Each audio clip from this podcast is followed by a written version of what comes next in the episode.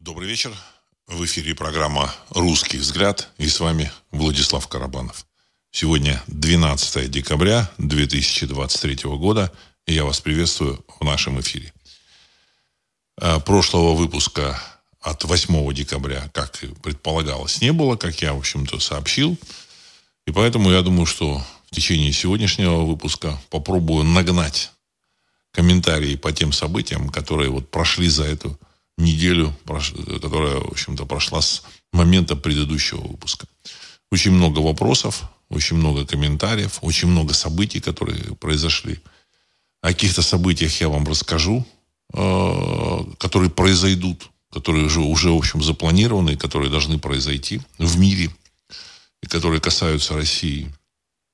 В целом, я думаю, что э, в грядущие э, недели до конца 2023 года будет, я так думаю, что интересно, а в 2024 году, я думаю, что тоже будет не скучно, потому что очень много всего запланировано в мире. В мире. Не, не я запланировал, а в мире. Хотя, в общем-то, так сказать, по поводу того, что я там писал когда-то, есть интересные высказывания слушателей, я их прочитаю чуть-чуть попозже. А теперь я давайте начну с, с э, ваших вот комментариев, вопросов. Вот. Э, Сергей 1956, он, как часто бывает, он, в общем-то, уже перед выпуском уже несколько вопросов таких ключевых задал. Вот, я думаю, что нужно э, прочитать и дальше уже пойдем по по этим вопросам, по темам. А, понятно, что сегодняшний выпуск будет посвящен прошлому, настоящему и, наверное, во многом будущему. Вот. А, э, значит, Сергей 1956. Ночь в Кремле. Вчера президент США, России и, и Раиси, это, видимо, президент э, Ирана, Встреча президента РФ и Раиси продолжается уже пять часов. Никаких официальных заявлений по итогам переговоров не будет. После турне по Ближнему Востоку и без комментариев это значит договорились против коллективного Запада. Это вот конец цитаты. Это вот Сергей 1956 задает свой, так сказать, вопрос или там дает комментарий. Я думаю, что да, главным событием, которые еще не поняты э, до конца, публикой ни в России, ни на Западе. Мысли всякие есть, они кружатся. Что же это было? Что же случилось? Российское руководство а, на прошлой неделе во вторник отправилось э, в Арабские Эмираты. И значит, в этот же день значит, российское руководство посетило Саудовскую Аравию. Встреча была с э, руководителем Арабских Эмиратов. Была встреча в Абу-Даби. А в этот же день была встреча в Саудовской Аравии, э, кажется, в Эр-Рияде с фактически исполняющим обязанности э, руководителя Саудовской Аравии, принцем Мухаммедом, Мухаммедом вот, э, на котором присутствовал, кроме президента, присутствовали еще там еще руководители банков крупнейших российских, ну, как минимум я видел двух. Вот. Председатель Центробанка Российской Федерации – и еще там несколько, так сказать, э, таких ключевых фигур из российского руководства. То же самое, такая же встреча была э, в, в Абу-Даби. Вот, значит, в течение дня о чем-то говорили, договаривались. Буквально через день в Россию прибыл э, президент Ирана, не президент, не президент, да, президент Ирана. Просто там у них сложная такая конфигурация, там президент Ирана, э, духовный там, покра... наставник Ирана. Вот. И дальше значит, э, возникают какие-то вопросы, что происходит. Ну, на мой взгляд, происходит то, о чем я говорил последние э, несколько лет, и, и особенно часто я говорил последний год или даже полтора после начала спецоперации. Ну, в принципе, я сказал о том, что спецоперация не могла начаться без четкого, ясного понимания со стороны России и со стороны, в общем-то, таких скрытых союзников России, что э, западную финансовую систему уже нужно доломать и заменить ее другой финансовой системой. Именно не сломать, а доломать. Потому что она находится сказать, в таком сломанном состоянии уже достаточно давно.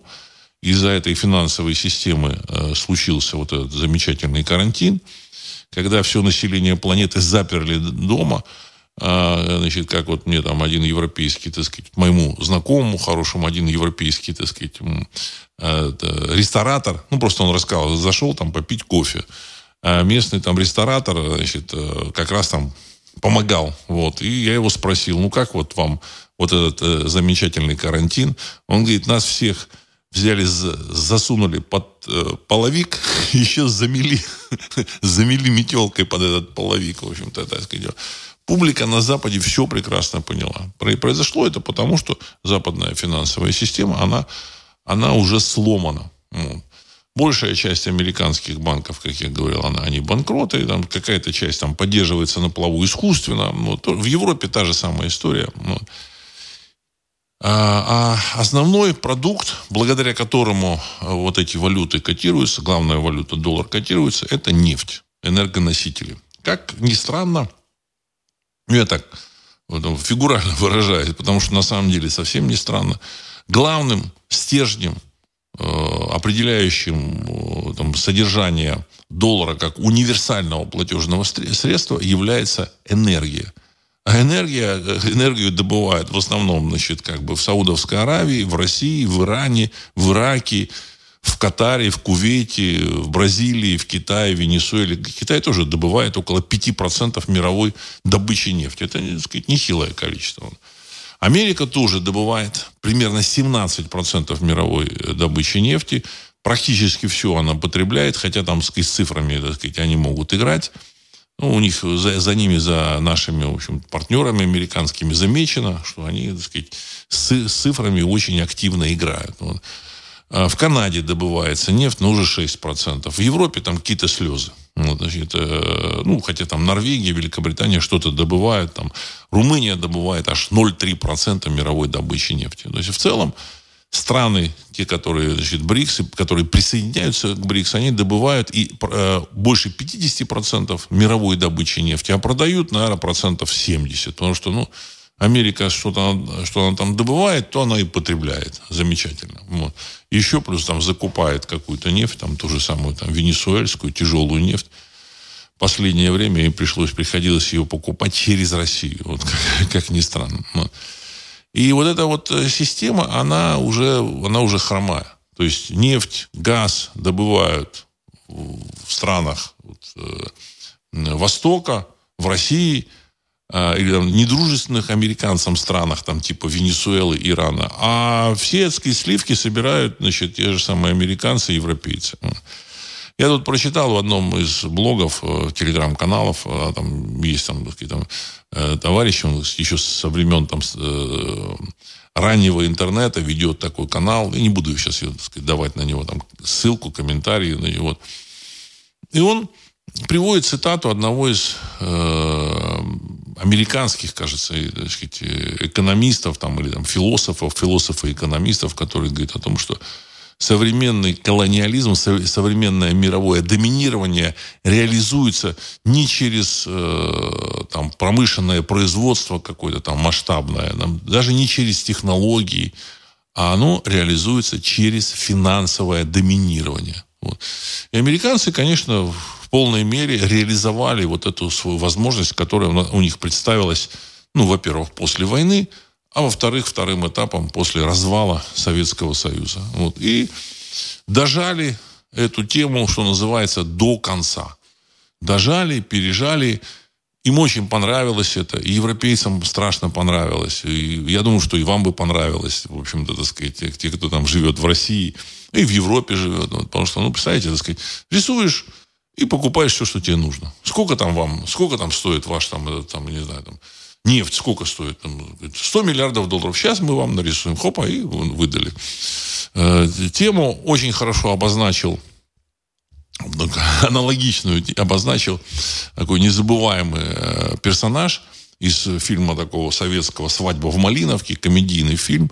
Э, такой Папандополу там был. Он был у этого пана атамана Грицана Таврического этим, то ли заместителем, то ли там финансистом, как-то так. Ну, фамилия его Папандопола. И когда они там схватили вот этого там якобы белого офицера, значит, он там Папандопола ему дал там какие-то купюры и говорит, бери, бери, если нужно, я тебе еще нарисую. Вообще никаких, проблем нет. Поэтому э, американцы, в общем-то, это, на это дело сели и очень хорошо подсели. При том, что нужно, нужно отметить, что американская экономика – это выдающаяся экономика, американский способ производства – это выдающийся способ производства. Но это было, наверное, в, начале 20 века, в середине, там, э, э, там, в 60-е годы, вот, в 70-е годы уже стало похуже. А сейчас э, от этого всего остались только одни воспоминания. Вот. Масса людей, в том числе в России, они там с придыханием вспоминают, значит, знаменитое американское качество, но я думаю, что от этого мало что осталось. Вот, ну, при всем при том, что мы можем там, так сказать, восхищаться, ну, там действительно Америкой там, и продукцией американской там 50-х, 60-х годов, там 70-х даже, ну, было за что э, восхищаться, было, за, было что у них, за что восхищаться. Теперь от этого остались, в общем, одни воспоминания. Но зато у них остался замечательный доллар. Там понятно, что американцы могут работать. Но они подвинули свою, вот эту, так сказать, вот свою группу населения, вот эту белую часть, которая создала эту Америку. Они привезли представителей всех племен и народов, которые живут на, на планете Земля, ну, для того, чтобы развить свою теорию плавильного котла. Ну, значит, и как был такой э, в России рассолок, вот, Авдеев его, кажется, фамилия была. Вот, значит, э, очень толковый человек был. Вот, он как-то сказал, что я с, с удивлением узнал, ну, это было лет 10 назад, что в Америке, вот в которой там эти все расы присутствуют, там, там кто-то считает, что в, в мире 4 расы, кто-то там 5, кто-то 15. Но на самом деле я думаю, что от 10 до 15 раз это как с добрым утром наверное, 15 точно. Так в Америке, вот, где больше всего рас, все расы сконцентрированы, причем так сказать, достаточное количество представителей любой расы. В Америке, говорит, расолога только два. Когда к ним он обратился, к одному из них, он там что-то в испуге сказал, что не-не-не, я занимаюсь такими только древней расологией. Современной я не занимаюсь. Почему? Ну, потому что теория плавильного котла, она предусматривает целый ряд ограничений. И, соответственно, американская экономика, она тоже э, значит, стала терять свои обороты, результаты. Конечно, у них есть и Боинг, у них есть и Caterpillar, это значит, производство комбайнов, тяжелых тракторов, у них есть и автомобильные, автомобильное производство, тяжелые грузовики, насколько мне известно. Там, я думаю, что еще целый ряд производств. Есть там производство чипов. Но в целом Америка, она уступила экономическое первенство другим странам. И очень серьезно. А ракетная, в области ракетного производства Америка отстала. Отстала не только там от э, там, какой-нибудь Японии, там, ну, от Японии, наверное, не отстала, там, ну, от э, какой-нибудь там Европы. Хотя, ну, в Европе тоже, так сказать, там не сильно передовое это ракетное производство, производство. Но от Советского Союза она отстала конкретно. И на сегодняшний день они рукоплескают там достижениям, которые Советский Союз сделал в середине 60-х годов. Вот. В буквальном смысле. Значит, если какие-то дурачки настаивают, что американцы высаживались на, на Луне, я думаю, что не надо их переубеждать. Э, значит, это либо они, в общем, так сказать, люди немножко не в себе, либо они, так сказать, сознательно значит, подыгрывают э, нашим недругам. Опять же, наши недруги это ни в коем случае не американцы простые, не простые европейцы, так сказать, и не, простые люди, так сказать, любой другой страны, и даже не простые люди. Даже толковые, значит, и бизнесмены американские. Нет. Америка управляется неизвестно с каких пор, она управляется какой-то закрытой корпорацией, о которой мы, в общем, ничего не знаем. Хотя я писал еще в своем произведении «Бояр», который, значит, был озвучен как бы видео, в виде видеофильма еще, так сказать, 14 лет назад он вышел. И тогда я, так сказать, представил примерную схему, примерную схему в, в Бояре э, существования мировых вот этих, так сказать, управленческих центров. Понятно, что в такой, так сказать, художественной форме, но тем не менее. И поэтому вот мне приятно было сегодня прочитать высказывание Скальда. Он в прошлом выпуске, так сказать, э, написал в конце, но я уже не, не мог зачитать. Он написал, очень много из того, что вы говорили, говорили лет 15 назад, а то и больше, происходит теперь. А то, что Бояр это был план, который будет воплощен, даже нет сомнений. Конец цитаты. Спасибо большое, уважаемый Скальд. Я думаю, что, в общем, вы смотрите в правильном направлении. В правильном направлении. Значит, э, в свое время на сайте Ари.ру э, писалось о том, что, в общем, наступят времена, когда будет лететь самолет, высыпать кучу беспилотников, вот, и возвращаться, так сказать, на, на свою базу. Вот недавно я читаю э, Су-57, это такой тяжелый э, этот э, истребитель тяжелый. Вот он как бы вылетел и произвел так сказать, э, выпуск вот этой, так сказать, тучи, каких сброс тучи беспилотников, которые там полетели выполнять задания. Вот. А также писалось э, на сайте Ариру о том, что задания будут выполнять э, операторы, которые будут сидеть в глубоких бункерах и управлять этими беспилотниками. Ну, сказать, этими, этими беспилотниками сейчас управляют как раз вот эти операторы. И самая главная работа, самая основная специальность, самая эффективная специальность на линии боевого соприкосновения, это как раз управление, удаленное управление беспилотниками, так сказать, обычно или FPV, FVP. FVP это, значит, когда надеваются очки э, объемного, так сказать, видения, и он, значит, с помощью вот этих очков видит э, среду, через которую там летит, в которой летит этот беспилотник, и выполняет задание. Все. И все эти военные, все как один говорят, что самое основное средство поражения сейчас это артиллерия и беспилотник. Причем беспилотник, беспилотник на первом месте. Он корректирует артиллерию, сам сбрасывает снаряды, подбивает танки, уничтожает э, артиллерийские э, орудия, а, БМП, ну и так далее, там, огневые точки и так далее и тому подобное. Если раньше они охотились все-таки за такими крупными целями, беспилотники, то теперь они уже, в общем-то, их столько много, что они охотятся, так сказать, за отдельными там, э, ну, за отдельными солдатами противника. То есть эпоха, о которой писал я, вот ваш покорный слуга, примерно 20 лет назад, ну, может, чуть поменьше, там, 19, 18, 17 лет назад, эта эпоха наступила. Эта эпоха обычно наступает во время войн. Если бы вот такая крупная э, военная кампания началась бы лет 7 назад, это начало бы происходить лет 7 назад. Потому что заделы, которые были уже тогда, э, видны они, ну, нужно просто, нужна площадка для того, чтобы эти заделы реализовались. С беспилотниками все это было понятно еще там 20 лет назад, когда они только появились. То же самое с, со средствами радиоэлектронной борьбы. Э, в Бояре, в сражении за будущее, там описано средства, так сказать, защиты сетей. Вот. Герои Э, бояра, они, значит, перед тем, как связываться с кем-то, они защищают сеть. Там это описано, как это, как это должно быть. Ну, сейчас тоже, так сказать, основная система, боевая система, она, так сказать, защищена, так сказать, для переговоров, для связи. Она, она в первую очередь должна быть защищена от прослушивания и от э, помех. Помеха защищенная. Так сказать, вот. Э, я думаю, что еще к Бояру мы будем возвращаться. Э, если, если кто-то помнит, значит, название Бояра «Сражение за будущее». «Сражение за будущее». Я так полагаю, что вектор событий, который был мне лично вот, понятен тогда, он, в общем-то, сказать, сейчас э, реализуется. Понятно, что не, не точно так, но в целом движение в этом направлении. Понятно, что э, советская многонационалия э, разрушается окончательно. Вот. То, что происходит сейчас на территории 404, на территории периферии, это, это эпизод разрушения советской многонационалии. В реальности это безнационалия, потому что небольшие э, этносы, они сохранились, они вполне успешно развивались в советское время. Единственное, против кого острие было направлено против русского народа. И сейчас русский народ, он, значит, ведет борьбу на своей исконной территории.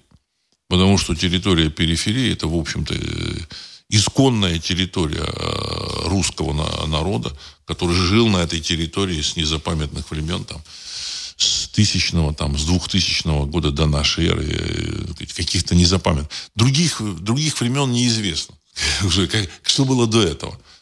Ну, возможно, какое-то движение от нас будет, но они, в общем-то, так сказать, мы являемся наследниками вот тех народов, которые вот, были тогда. Теперь то, что касается обсуждения в Арабских Эмиратах и э, в Саудовской Аравии. И то, что так сказать, обсуждается сейчас с Ираном, э, и я думаю, что там с другими странами тоже там параллельно идет. Вот буквально на, на несколько дней назад э, мне позвонил один хороший знакомый, который сказал, что вот, значит, создаются площадки. Вот, создаются площадки, и на этих площадках э, будут, будут осуществля, осуществляться, так сказать, э, торговые операции. Ну, я вот просто не буду все открывать. Потому что, ну, во-первых, э, меня не уполномочили там открывать всю информацию. Вот. А во-вторых, ну, мы чуть-чуть подождем. Вот. И на, эти, ну, на этих площадках, возможно, э, торговля э, нефтью, она будет активно развиваться, причем эта площадки, российская площадка, значит, торговли, так сказать, э, углеводородами, но и, возможно, будет и саудовская, возможно, и иранская. То есть, что это, что это происходит? Происходит вывод торговли углеводородными ресурсами, которыми, которые являются основным ресурсом, в общем-то, так сказать, универсальным ресурсом на котором э, зиждется доллар, евро, там все, все, все, все это. Вот. И который является основным энергетическим ресурсом планеты. Плюс еще Россия производит примерно 70%, а может быть даже больше, обогащенного урана на планете. И он и практически вне конкуренции, потому что он дешевле другого урана там в несколько раз. То есть уран обогащает еще Франция самостоятельно – Соединенные Штаты уран не обогащают для атомных электростанций. Э, э, возможно, там еще какие-то там страны обогащают. Я детали там не знаю. Вот. Э, Китай обогащает на российских обогатительных установках. Часть он, видимо, из России получает обогащенного урана, часть обогащает у себя. Но установки, на которых он обогащает, это российские установки. Потому что ноу-хау, оно принадлежит вот этим обогатительным установкам, принадлежит России. То есть в двух ключевых областях Россия опережает такую, в общем, замечательную и продвинутую страну, как Америка. Причем я это говорю о том, что она замечательная и продвинутая, без, всяких, без всякой иронии. Нужно, нужно отдать должное вот этим людям. Они построили эту страну. Но на сегодняшний день они уничтожают, на мой взгляд, в общем-то, основы, на которых они строили вот эту, так сказать, вот свою, свою э, систему политико-экономическую систему. Значит, основа, основа является, в общем, да, так сказать, выходцы из Европы. И они этих выходцев, они очень так крепко подвинули. И более того, эти выходцы из Европы стесняются сказать, кто, кто они такие. И поэтому Гамлета изображает, в общем-то, так сказать, темнокожий актер Гамлета. Гамлет – это, так сказать, человек, взятый этим Шекспиром, из истории вот этих, так сказать, э, викингов, викингов, понимаете, так сказать, вот он, он достал, там ему достались какие-то вот эти всякие записки, всякие саги, вот, он оттуда, так сказать, этого, там был не Гамлет, а Амлет, вот, значит, э, э, вот этого королеву Ярославну, Ярославну, тоже изображает, так сказать, Африка, Африкана, африканского, так сказать, вида, так сказать, девушка. Вот. Я искренне рад, ничего против не имею, э, никаких, так сказать, наций, это слово совсем. Но, понимаете, историю не нужно подменять. Не нужно подменять. Вот. Значит, это все равно, что там этого вождя там э, зулусов, вот у них был такой выдающийся вождь, в, в середине 19 века, который несколько раз разгромил британцев, вот, значит, и фактически создал свою империю вот этих зулу, зулусов, вождя звали Чака. Чака, это выдающийся человек, без всякого сомнения был. Ну, вот этого Чаку, начнет, Чаку начнет играть там, по эти кубанский казак. Ну, смешно. да. Или финский охотник. Понимаете? Ну, это не исторично. Они уже, вот, так сказать, начали, так сказать, в эти игры играть, там, с Дед Морозом, э, в общем-то, так сказать, из Центральной Африки, так сказать. Замечательно, это, это хорошо, это, но, но это фильмы все-таки не комедийные показывают, они серьезные фильмы показывают. Значит, на самом деле, они, конечно, переборщили, вот. И в целом, мы понимаем, что они для того, чтобы переборщить, они, так сказать, влезли э, в кошельки собственных налогоплательщиков. Они даже не, не налогоплательщиков, это даже неправильно, а просто людей. Потому что люди понесли, носят эти деньги свои в банк и держат универсальное платежное средство свои в банках. Они залезли в их карман без их разрешения. И в Европе, и в Америке, и, и в других замечательных странах.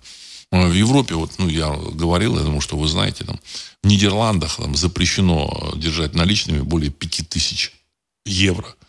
Это же не от хорошей жизни, не просто так. А в Италии запрещено покупать за сумму более 2000 евро наличными, или там более там, тысячи. Какая-то смешная такая. Ну, не то, что смешная, ну, в общем, не такая большая сумма. Почему? А потому что если люди начнут держать наличными, вот эти замечательные их э, финансовые институты под названием банки, они просто рухнут. Вот. И поэтому вот это полусломанное состояние, оно длится. Ну, вот. Они обобрали много раз вот этих, так сказать, арабов. Вот. Э, не так давно, если вы знаете, произошел саммит э, вот этого э, пула э, нефтедобывающих стран, ОПЕК.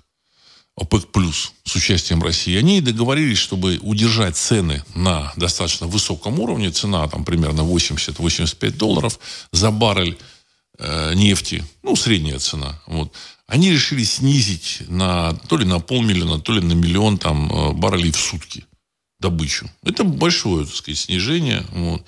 Это там, около там, процента, может быть, там чуть-чуть больше. Вот. Как правило, после такого снижения цена на нефть растет. Даже причем там подскакивает. А потом она там стабилизируется, значит, она подскакивает, немножко, так сказать, потом падает, но эта цена все равно выше, чем была до снижения э, добычи. Но последние два раза собирается ОПЕК, объявляет о снижении цен, о, снижении добычи. После этого цена на, на, на эту нефть падает.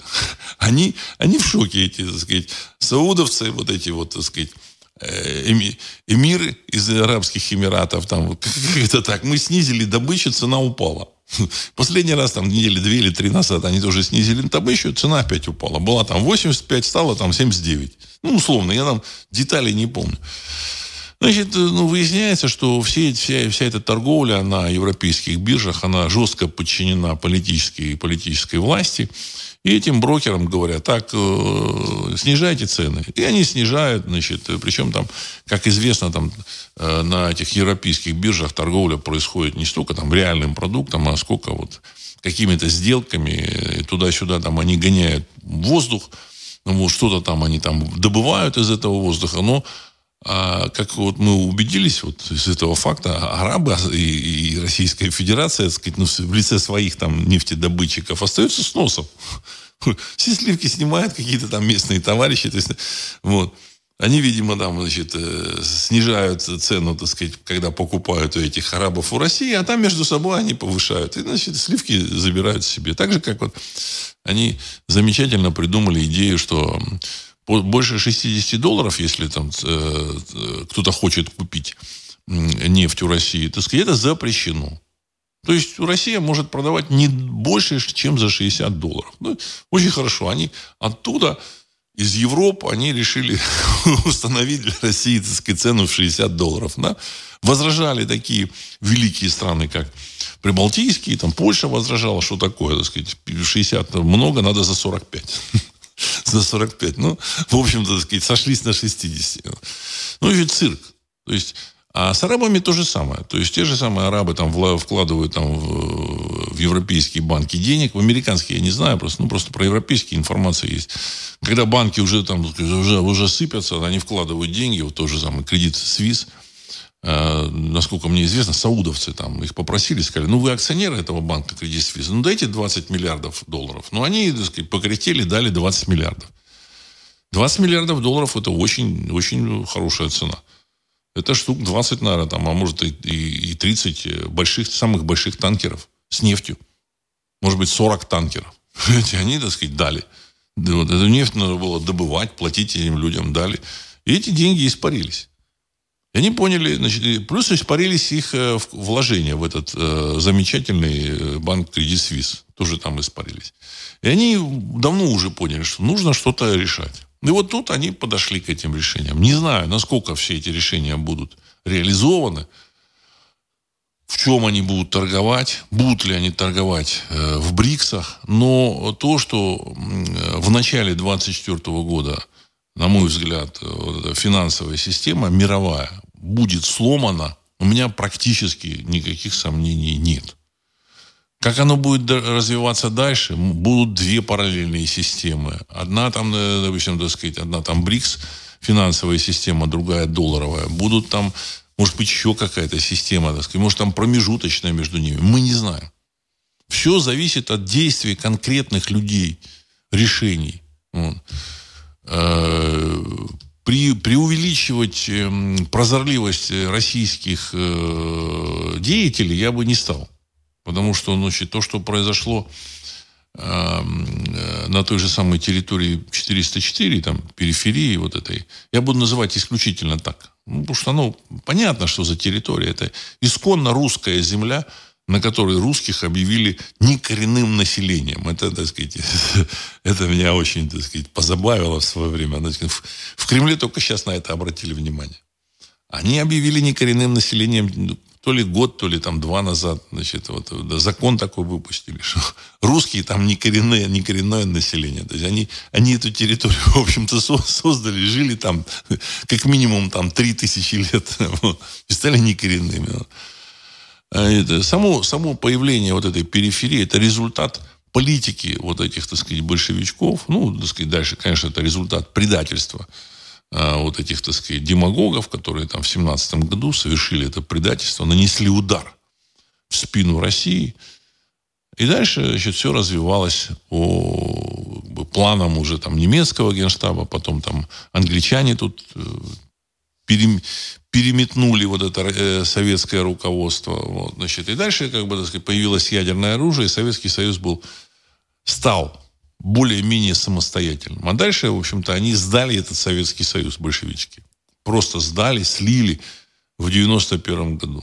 Вот, значит, коммуняки. Вот. Меня вообще поражает, что коммунисты в этой самой, в Государственной Думе.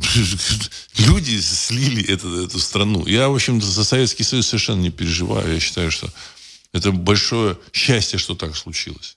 Но это же их страна была.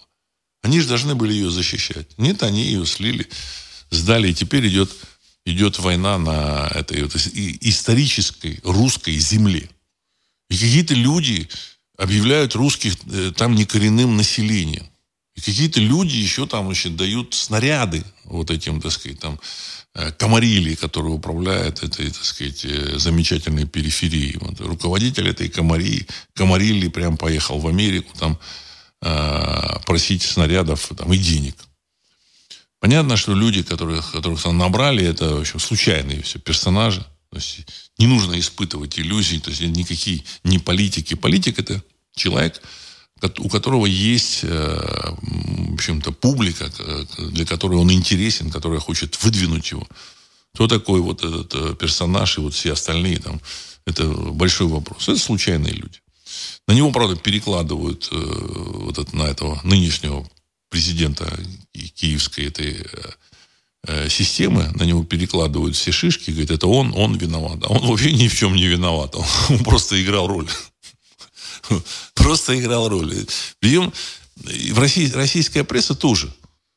Да, вот вы знаете, вот он сказал вот так, он сделал вот так, он заявил это. Что он заявил? Кто он такой вообще? Человек, у человека никогда никаких идей не было.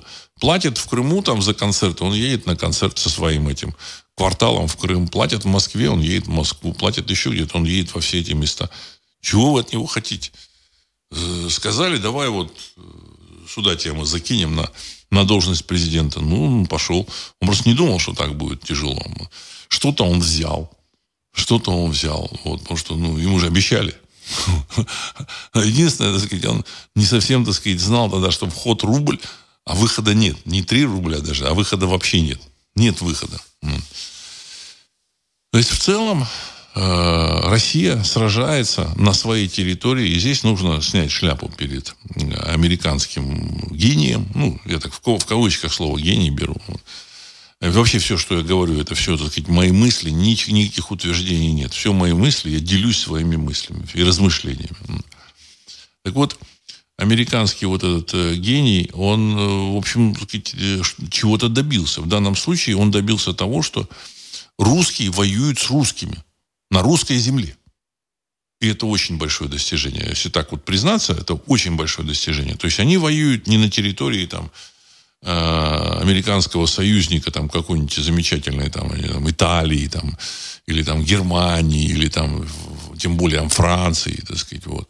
Они воюют на территории, в общем, которую русский солдат от, отвоевал от, у немцев дважды. Ну, в 18 году это случилось случайно, потому что Германия рухнула, проиграв войну. Заняли эту территорию. Но 1943 году, в общем-то, отвоевали реально в тяжелых боях. В тяжелых боях. Потом, в общем-то, так сказать, эту территорию наполняли гигантскими э, инвестициями. В конечном счете, по своему, по своему потенциалу, вот эта территория периферии была выше, чем в Западной Германии. Это признают все. Она выпускала больше стали, там, чугуна, там, электроэнергии вырабатывала. Потому что, ну, большевички, они человека не видели но вкладывали вот в сталь, в вагоны еще что-то. Но это была мощная, там, мощная э, территория единой большой России. Мощная. А потом взяли эту территорию, отсоединили от России, так сказать. Просто ни в какие ворота не лезет. И теперь эту территорию пытаются отвоевать. Еще там, в общем-то, э, обсуждение идет о том, что эм, а, будет линия там, заморозки этого конфликта. Вот. Я думаю, что никакой линии заморозки конфликта не будет, а, а российскому руководству придется играть по новым правилам. Понимаете? Мне так кажется. Я могу, конечно, ошибаться, но а, война затянулась на два года, два года уже прошло. Вот. За два года никаких изменений, ну, коренных э, в экономике России не сделано. Ну, кроме там каких-то, так сказать, небольших таких косметических. Огромный э, бюрократический аппарат, который пилит эти деньги. Раньше они собирали с э, России 27 триллионов рублей в виде налогов. В 20, 2023 году, вот уже там официально заявили, что собрали 35 миллион, триллионов рублей. 35 триллионов рублей, 400 миллиардов долларов собрали в виде налогов. При том, что, так сказать, они собрали больше, и даже им тратить некуда. На 100 миллиардов. При том, что они не все собирают, э, деньги там за нефть, за лес, за еще там целый ряд, там газ куда-то утекают по каким-то, так сказать, там закрытым каналам. Россия продает на 400 миллиардов долларов – продукции за рубеж, а возит только на 150. Сейчас вот в 23 году везла только на 150 миллиардов долларов. И то, в общем, все магазины полные, все, так сказать, все полки ломятся. Э, Но ну, задрали ставку рефинансирования Центробанка, она сейчас 15%. И говорит, надо развивать, надо развиваться, надо развиваться. И все сделано для того, чтобы экономика России развивалась. И, ребята, при 15% экономика России развиваться не будет. Значит, сегодня даже вот эти, так сказать, там, про, про кремлевские, около кремлевские комментаторы, там, бизнесмены говорят, ну, ну, знаете, сколько там э, процентная ставка там вот в этих э, Эмиратах, там, в Саудовской Аравии, там, сколько? 3,5%. 3,5%. И там развитие будет. Оно там есть. В России 15%. Оно невозможно, это развитие. При том, что Россия богатейшая страна. Э, конечно, значит, за вот годы там, после, так сказать, преодоления совка, я лично называю так, лучше назвать ее преодоление совка, Россия стала жить лучше. Россия стала жить так, как никогда не жила э, за последние там, не знаю, несколько сот лет. Может быть, в конце царствования Ивана Васильевича Грозного, э, Ивана IV Грозного, может быть, она жила, вот, так сказать, хорошо. Может быть. Потому что грамотность среди крестьян была там то ли 70, то ли 80 процентов. А потом все пошло по нисходящей. Как только, значит, там затянули на царство Михаила Романова, все, в общем, потихонечку начало двигаться, двигаться, пока там не пришел Петр Алексеевич, непонятного происхождения, так сказать, персонаж. И дальше уже, так сказать, началось закабаление России, закончившееся революцией 1917 года. Там, конечно, были разные э, истории, сюжеты в русской истории. Были хорошие, позитивные. Русская армия побеждала. Там много чего было хорошего. Но, опять же, так сказать, люди там говорят, ну вот, видите, наша армия побеждала. Я, я всегда, так сказать, задаю вопрос, а тебе-то что? Твоим предкам что было? Что было твоим предкам? С них там больше брали налог, больше тягла было. Потому что э, самый единственный такой тягловый единственным практически тягловым сословием в царской, в российской, э, в романовской России было русское крестьянство. Так, на секундочку. Русское и немножечко, вот, так сказать, малороссийское тоже, которое считалось русским. Вот. И было русским вот, в реальности. А остальные либо вообще не платили, либо платили там какие-то там смешные деньги. А, какие-то народы там платили ЕСАК, там, сказать, символический. Вот. В общем, вся экономика России, она выезжала за счет русского крестьянства. В целом, Россия стала, конечно, жить лучше. Намного. Но, опять же, ничего не поменялось. Я смотрю, там показывают те же самые персонажи. Та же самая вот эта идея многонационалии, ну, в реальности без националии. Причем, в общем-то, все эти вот э, нации, они имеют свою национальную э, автономию. У них там свои какие-то системы есть. Они развивают, они помогают своим двигаться вперед. А единственное, у кого нет у русского народа. Более того, в Россию активно продолжают завозить э, представителей среднеазиатских э, народов. Причем, ну, какое отношение, так сказать, там, замечательные таджики, очень хорошо к ним отношусь, считаю, что древний народ, таджики, так сказать, очень с глубокой культурой, все, ну, что им делать а, в Московской области. Понимаете? Не, я не понимаю, зачем им их привозить и давать гражданство. Ну, кроме как каких-то э, сказать, целенаправленных действий по размыванию русского народа, я как-то, так сказать, я за этим ничего не вижу. То есть игра, опять же, продолжается вот этот э, безнационал. Хотя уже четко все выстроилось. Национальные государства против глобального безнационала. Глобальный безнационал должен в любом случае проиграть. Просто его поражение будет либо более быстрым и менее болезненным, либо менее быстрым, но более болезненным. Вот и все. Потому что понятно, что Америка, вот там, ну, есть люди, которые переживают за Америку, говорят, что нет, нет, нет, пишут даже там какие-то тролли, говорят, нет, нет, вы даже не понимаете, доллар будет стоял, стоит и будет стоять, ну, и вот такую, так сказать, там, ахинею пишут они не понимают, что безнационал не, не может выжить. Понимаете, так сказать, он обречен исторически. Исторически обречен. Так сказать. Те люди, которые захватили власть там, и которые решили, что они могут все, они, э, они утратили связь с реальностью. И эта реальность их потихонечку стряхивает со своего, в общем-то, так сказать, э, насиженного насеста. Он стряхивает реальность они, они придут в нормальное состояние. И вот эта Урсула фон дер Ляйен, так сказать, замечательная, эта тетенька, так сказать, тоже, она все придет, все, все придет. И этот Барель, который сказал, что Россию нужно наказать на поле боя. Он не совсем так сказал, но, значит, ну, в общем, нужно вот смысл такой, наказать на поле боя. Люди вообще не понимали, что такое Россия. Откуда она взялась. То есть они почему-то думают, что какие-то тут эти самые там, дикари в лаптях населяли эту гигантскую территорию. Каким-то чудом она им досталась промыслом таким, в общем, божьим. Ну, промыслом божьим, да, об этом есть. Но совсем не дикари. Русские казаки, так сказать, э, воевали и с китайцами. Русские казаки воевали и с Ираном. Вот это замечательное государство а, Азербайджан, он, оно было отвоевано у Ирана. Это была часть Ирана. Так сказать, замечательное государство Армения тоже было частью Ирана частично. Частично было частью а, Османской империи. А, вот эти вот, так сказать, среднеазиатские э, замечательные республики, они, э, там это были остатки еще, так сказать, там Золотой Орды, каких-то вот, так сказать, каких-то там этих завоевателей, которые там ушли, там распались, рассыпались. Не случайно. Замечательный Казахстан присоединился к Российской империи самостоятельно. Значит, три жуза ну, и по очереди там как-то там обратились, что им нужна какая-то, в общем-то, рука властная, так сказать, и они влились в Россию, в общем-то, это исторические территории, которые Россия, так сказать, еще со времен Скифии контролировала. Об этом тоже, в общем, не говорят. Об этом тоже не говорят. Все. Я смотрю там всяких вот там... А, может быть, они слушают э, программу «Русский взгляд». Ну, а, такое ощущение, как будто спорят на, вот, на этих каналах, там, веду, ведущих каналах.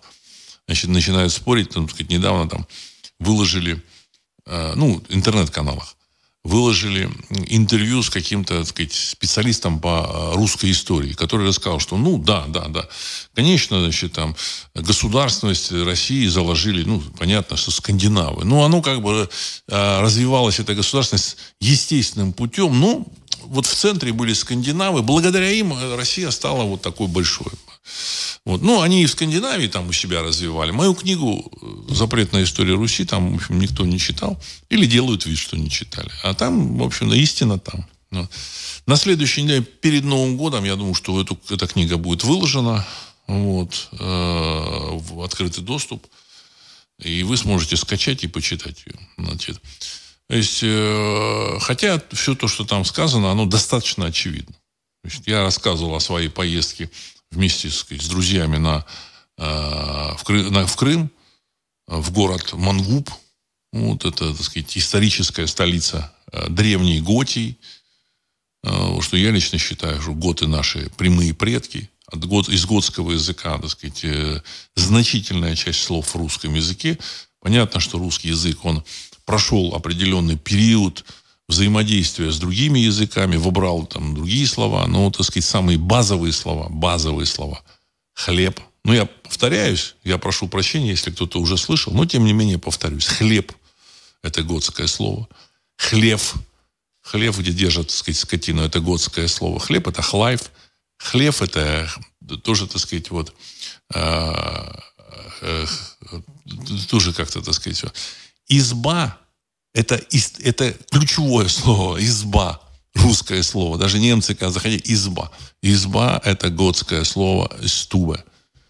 То есть, ну, оно, э, как оно звучало в готском языке, мы не знаем, но оно, в общем-то, это, это э, тепло, печь. Понимаете? Из стуба. Из туба. Ну, то есть, изба. Да. Вот. Та же, то же слово «Русь». Русь. Это готское слово. Русь. Вот, значит, а, так называли себя готы, так сказать, славные. Вот. А, щит, меч, шлем, князь.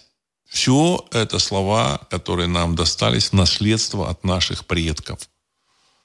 Вот, значит, но этих предков э, категорически не хотят э, признавать и знать. Вот. Ну, понятно, что и в романовской России, и, так сказать, Э, советской России. Ну и сейчас тоже. Давайте, значит, еще зачитаю ваши вопросы. Э, Генри, а граждане России-то будут иметь доступ к площадкам для торговли? Конец цитаты. Не знаю, уважаемый Генри, значит, ну, мы, нам остается только гадать. Но я вас уверяю, слом, который произойдет, он будет сломом всей политической э, пирамиды, пирамиды не только Э, в недружественных странах, так я назову так, не только в недружественных или даже в, и в дружественных странах, пойдет по всему периметру. Потому что я в свое время говорил о том, что э, были предсказания, когда закончится вот этот, так сказать, период э, вот этого устройства мира. И вот один из пророков, вот, Бахаула такой, так сказать, был э, создатель бахаизма. Он сказал, что вот этот мир закончится, когда, вот это устройство закончится, когда люди прозреют и узнают вот эти новые э, правду. На самом деле мы, в общем, многое сейчас видим лучше, чем, так сказать, там 50, там 60 лет назад, чем 30 лет назад. 30 лет назад все было закрыто. Все было э, занавешено всякими завесками, завесами, маскировками. А теперь мы понимаем, кто действует, как действует, почему, в общем-то, так сказать, мы даже знаем больше, возможно, чем люди, принимающие э, зачастую ответственные решения. Мы знаем больше, у нас больше информации с вами. И поэтому, как оно произойдет, я не знаю. Причем, э, неважно, хотят ли там в России допускать граждан, так сказать, вот, руководство там, кремлевское граждан России, не хотят ли, все будет двигаться в том направлении, в котором нужно. Понятно, что они хотят все, так сказать, какой-то между собойчик продлить э, Савдепию, но потихонечку они, в общем-то, отступили в 91 году. И дальше отступали, отступали. И сейчас будут отступать. Понятно, что они хотели сделать опять многонационалию. Э, постоянно забывают русский народ. Хотя вот когда начались военные действия, выяснилось, что активнее всего и реально значит, э, в, этой, в этой войне можно положиться на русских. Дай бог здоровья, так сказать, другим народам, которые, значит, в составе из русского мира, и не только русского мира, но которые причисляют себя к русскому миру, потому что там воюют и германцы, и, там, и кубинцы, и там, как вот я услышал, там один из командиров сказал, что и там и цыгане есть. Ну, тоже, значит, дай бог им здоровья, значит, это представители русского мира. Но, э, но, тем не менее, стержнем, которому эти народы, в общем-то, присоединились, является русский народ. Что для того, чтобы кто-то присоединился – Нельзя присоединиться к пустоте, к безнационалу. Невозможно. Должен быть стержень. Со своими интересами, со своим вектором движения. И таким стержнем является только русский народ. И сейчас на, начинается значит, э, борьба за то, чтобы перед русским народом, в общем-то, выглядеть хорошо. Вот эти, так сказать, товарищи, э, в российской, так сказать, тоже, в общем-то, пирамиде, они это, это, начали более отчетливо понимать. На Западе еще до конца не поняли. Они думали, что можно, так сказать, взять там, щелкнуть пальцами, так щелк, и создать замечательную вот эту периферию, принять ее в ЕС, в НАТО, еще хрен знает куда. А на самом деле, после того, как э, финансовая система сказать, э, сменится, или там обвалится, она, она останется. Без финансов невозможно. Люди, все люди, которые производят что-то, и, вот, которые, значит, и которые потребляют, все все равно сказать, так или иначе найдут способы производить и продавать, потому что раз они продают, значит, есть потребитель. А у потребителя тоже будет значит, э, способ э, покупать это. Потому что они тоже что-то производят. Потому что мировая торговля – это обмен товарами. Он, в общем, был, есть и будет. Просто э, вот эти вот, так сказать, фи, фантики, они уйдут в сторону. В общем-то, они будут э, э, чем-то обеспечены. В данном случае, я так полагаю, что нефтью и газом. Может быть, лесом, может быть, э, какими-то БТУ. БТУ. Есть такая уже единица БТУ, расчета энергетической емкости. Вот этот газ продают, он разный, там, так сказать, норвежский газ, он один – он имеет, так сказать, в одном кубометре, там, не знаю, ну, я, не, я точно не знаю, я просто условно говорю. В норвежском газе, там, э, к примеру, в одном кубометре, там, не знаю, 10 тысяч БТУ. А в российском 12. Ну, продают теперь не просто кубометры газа, а продают вот эти БТУ. Потому что система учета настолько уже развита, что можно посчитать вот это БТУ. То же самое в нефти. Можно четко все посчитать, сколько какая нефть стоит. Ну, это еще зависит от спроса. Не только от его там, содержания энергии, спроса, там, возможности доставки, простоты доставки, там, простоты добычи, там масса нюансов. Все сейчас с помощью э, вот этих вычислительных мощностей все можно посчитать. Потому что вычислительные мощности в современном мире умопомрачительны. Эти вещи, которые там заключены сейчас там в каком-нибудь одном смартфоне, раньше там э, в конце совка там были, наверное, там у какого-нибудь мощного, крупного советского института э, электронно-вычислительных каких-то там, так сказать, технологий. А сейчас это все в одном смартфоне ну, так сказать, и память. Потому что раньше один мегабайт, один мегабайт, это был, был такой ящик, так сказать, там, не знаю, там, полметра на полметра. Это один мегабайт был. Вот, вот. А представляете, что такое, так сказать, один гигабайт – это тысяча таких ящиков, а один терабайт – это миллион таких ящиков. Вот сейчас, вот, так сказать, вот в одном, в одном, у одного смартфона вот таких вот, так сказать, терабайт, а, как правило, есть один. Ну, не у всех, но, в общем-то, так сказать, передовые модели, они есть. Поэтому все поменяется. я думаю, что так или иначе смогут, так сказать, включиться в торговлю. Потому что массовость это тоже э, одна из там, важных переменных э, элементов э, расчета цены. Каждый человек может войти, там, сказать, там, своими пятью долларами поучаствовать там, в какой-нибудь сделке. И таких сделок там происходит в мире много. Ну, а сейчас там Российская Федерация, она там каких-то людей исключила от всего этого. Ну, ну я уверен, подключится. Так. Белка. В этом году член э, Единой России предложил выйти из ВОЗ, но Минздрав был против. В РФ осуществляются следующие программы ВОЗ. Программа по борьбе с туберкулезом, программа по борьбе с ВИЧ, программа по безопасности дорожного движения – Программа по борьбе э, против табакокурения. Как считаете, выйдет ли все же Россия из ВОЗ или нет? Конец цитаты. Уважаемая Белка, хороший вопрос. Я думаю, что ВОЗ, он, в общем-то, прекратит существование в том виде, в каком он существует. Это, на сегодняшний день это просто инструмент э, управления миром и действия, э, манипуляции со стороны, в общем-то, сказать, ведущих стран мира. Опять ведущих беру в кавычки. Они уже не ведущие. И давно уже не ведущие. Но вот Э, это инструмент манипуляции. То есть вот то, та же самая зеленая экономика. Тут уже вот пишут там э, такие достаточно, достаточно серьезные аналитики, говорят, ну, сказать, что такое зеленая экономика. Просто у тех стран, которые, так сказать, назначили себя ведущими, там, Европа, США, там, у них, ну, у США есть э, нефть, а у Европы нет. А в Европе живет там почти 600 миллионов человек.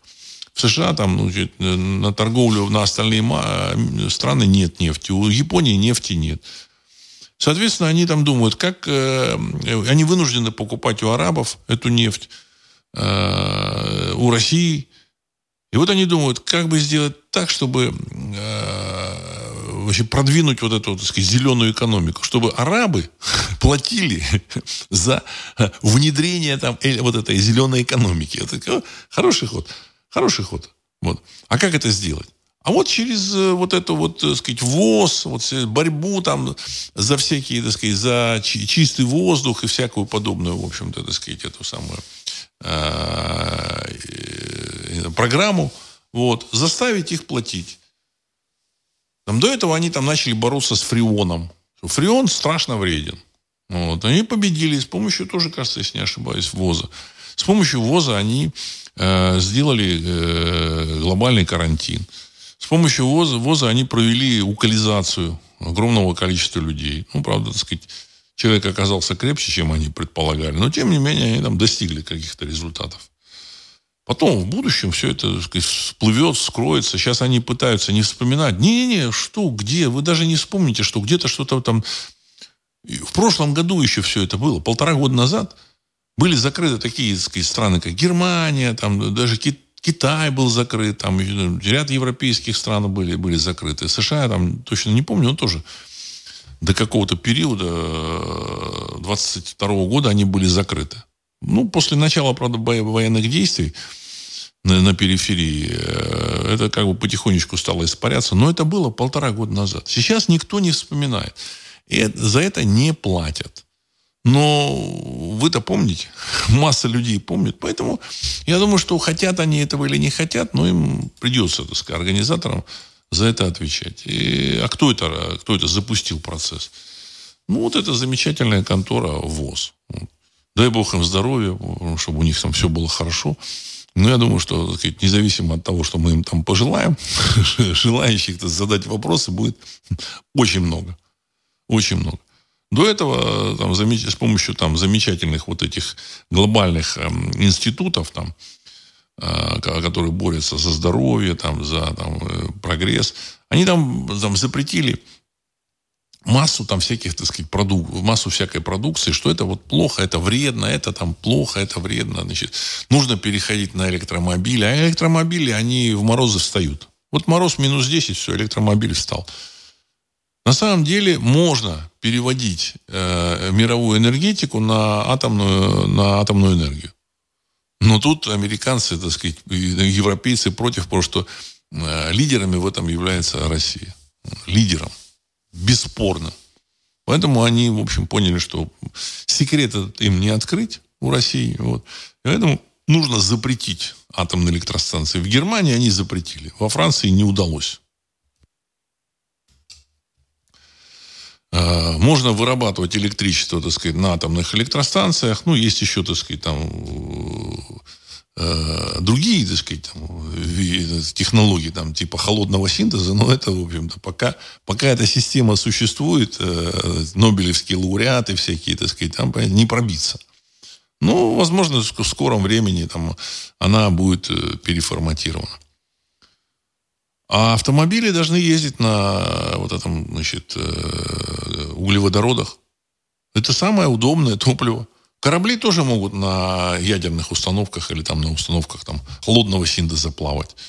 А самолеты могут летать только на углеводородах пока.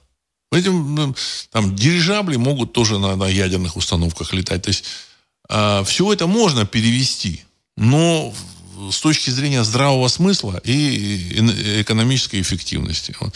Но товарищи привлекли все свои возможности, все свои возы, там, все эти конторы и начали э, навязывать всему миру там, свои как, правила игры. Там, вытащили эту э, замечательную девочку, так сказать, эту Грету Тунберг, вот, которая там, э, значит, там, на, то ли на самолете она прилетела, там, то ли еще что-то, так сказать, э, вот, первый раз на, на сессию ООН и начала там двигать вот, на сессию ООН. Значит, понятно, что это, в общем, все чистый пиар.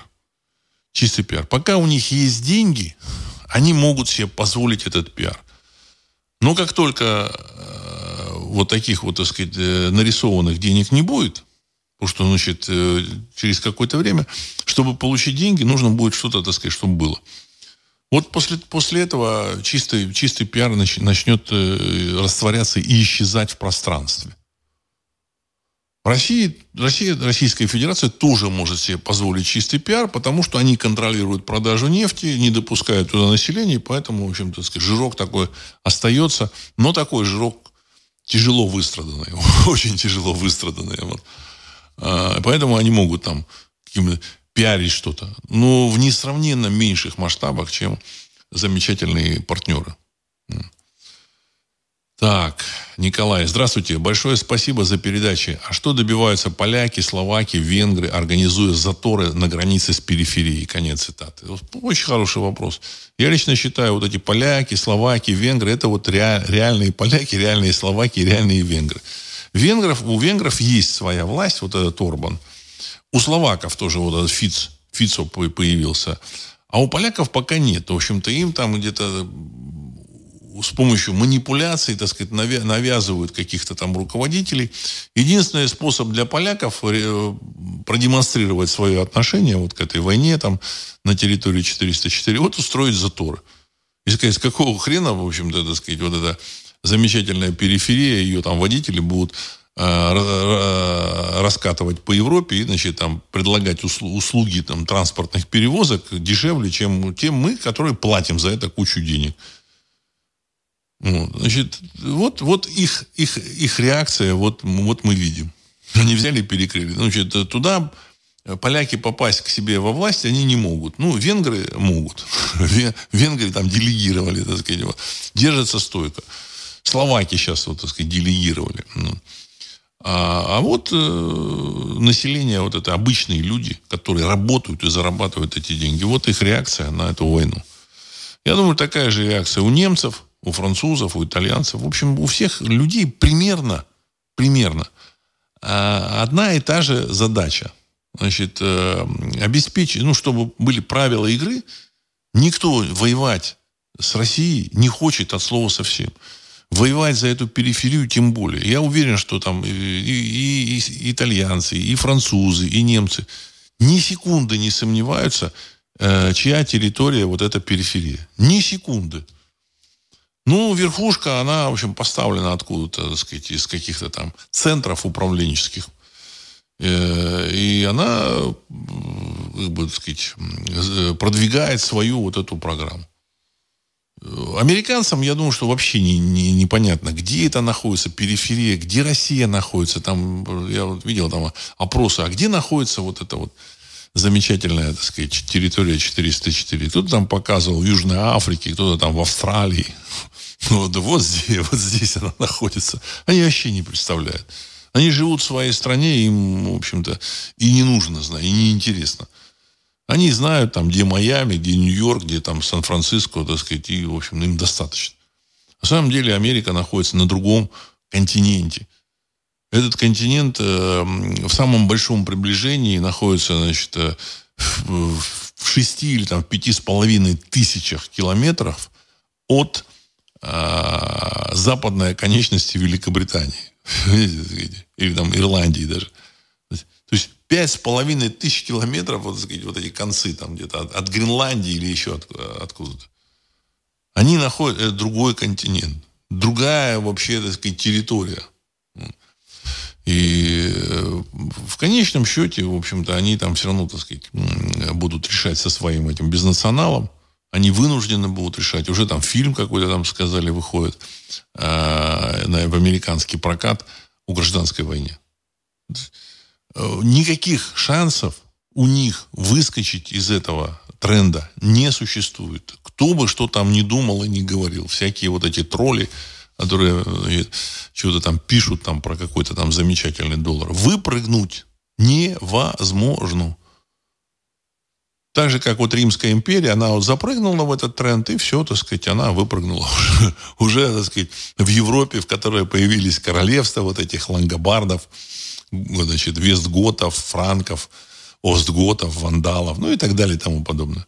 Варварских королевств, которые пришли с востока, с бывшей территории России. Об этом категорически, так сказать, э, не принято вспоминать от слова совсем.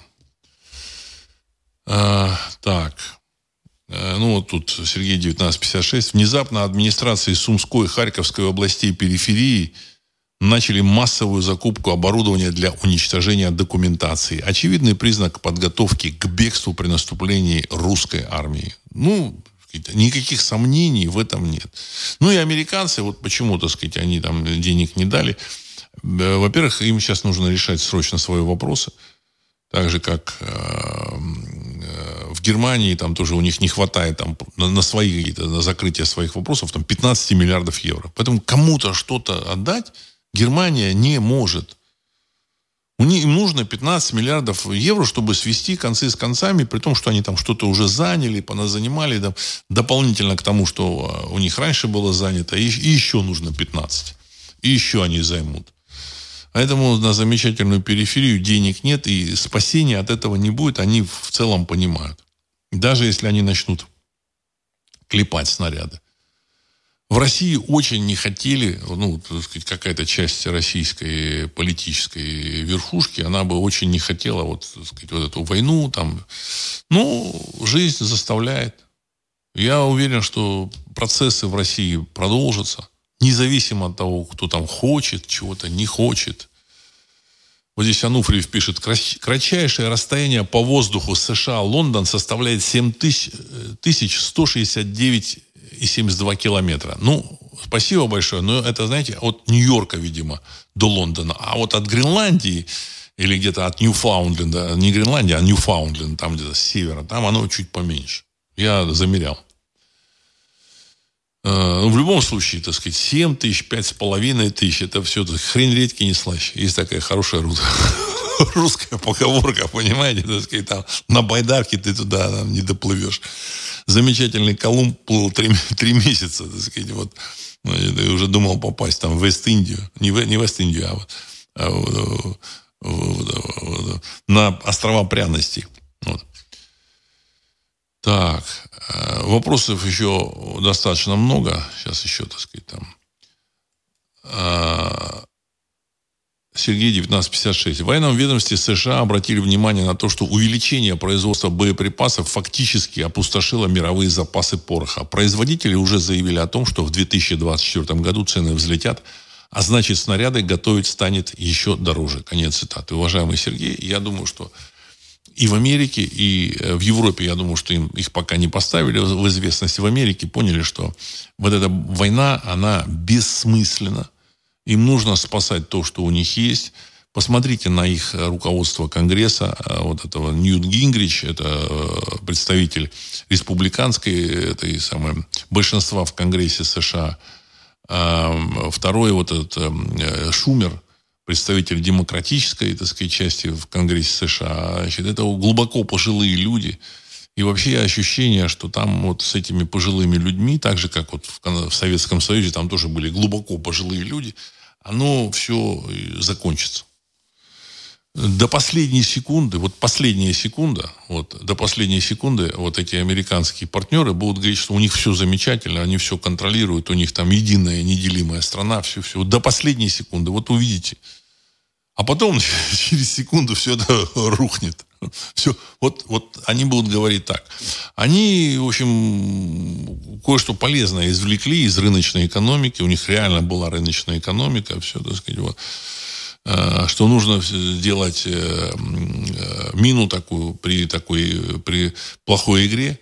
Вот всегда, так сказать, отрицать очевидные вещи, они с утра до вечера отрицают, но у них идет речь о спасении собственной финансовой и политической системы.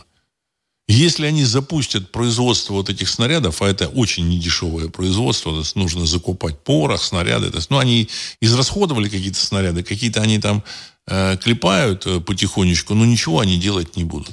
Ничего они делать не будут. Вообще, я думаю, что самое интересное мы узнаем в январе месяце.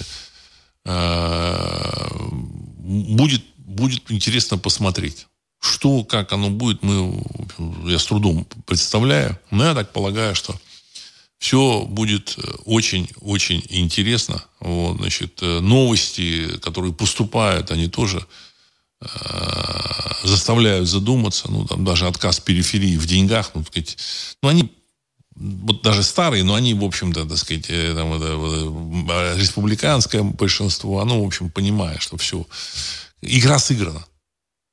Вот э, российские вот эти комментаторы говорят, да не, вы знаете, вы не переживайте, они дадут денег, дадут. Нет. Нет. Они могут, там у них могут, можно выжить, конечно, какие-то деньги, но уже, в общем-то, так сказать, вот этого огонька, задора уже, уже нет. Это, это, в общем, видно. Видно, значит, задор...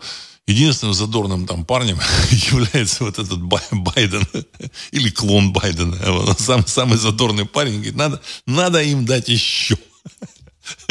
Они, так сказать, предприниматели, там приходят какие-то бизнесмены, говорят, ну, слушай, там, там Джо или там Нью, там, да, все уже, игра сыграна, все, сказать, пора сливать воду.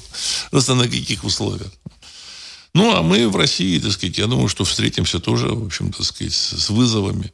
Все не так просто будет, как, э, э, в общем-то, хотят люди, значит, которые управляли Россией последние там, 20-30 лет. Все не, все не так просто будет. И вообще, кто управлял, там тоже э, много там вопросов. Я думаю, что там какие-то закулисные там ребята. Возможно, они ушли. Тоже так, я, я так предполагаю. Были какие-то, так сказать, там же меняется тоже персонал. Понимаете, закулисный. Вот, анунаки там тоже, как бы, так сказать, меняются. Возможно. Опять же, это Чисто мои домыслы. Я ничего не хочу утверждать. Ну, надеюсь, что у всех будет все хорошо. Если вы знаете, значит, э, то вы уже вооружены. Вы спокойно все воспримете. Победа будет э, за, за, тех, за теми, кто все, все знает и понимает. Вы легко все перескочите. Э, хуже будет тем, для которых будет неожиданность, там, сказать, обвалы там всякие там долларов, там, НАТО и всяких вот таких вот замечательных ЕС, замечательных структур. И на этом я хочу завершить сегодняшний выпуск. С вами был Владислав Карабанов, программа «Русский взгляд». Через несколько секунд композиция «Могучий прилив». Всего доброго.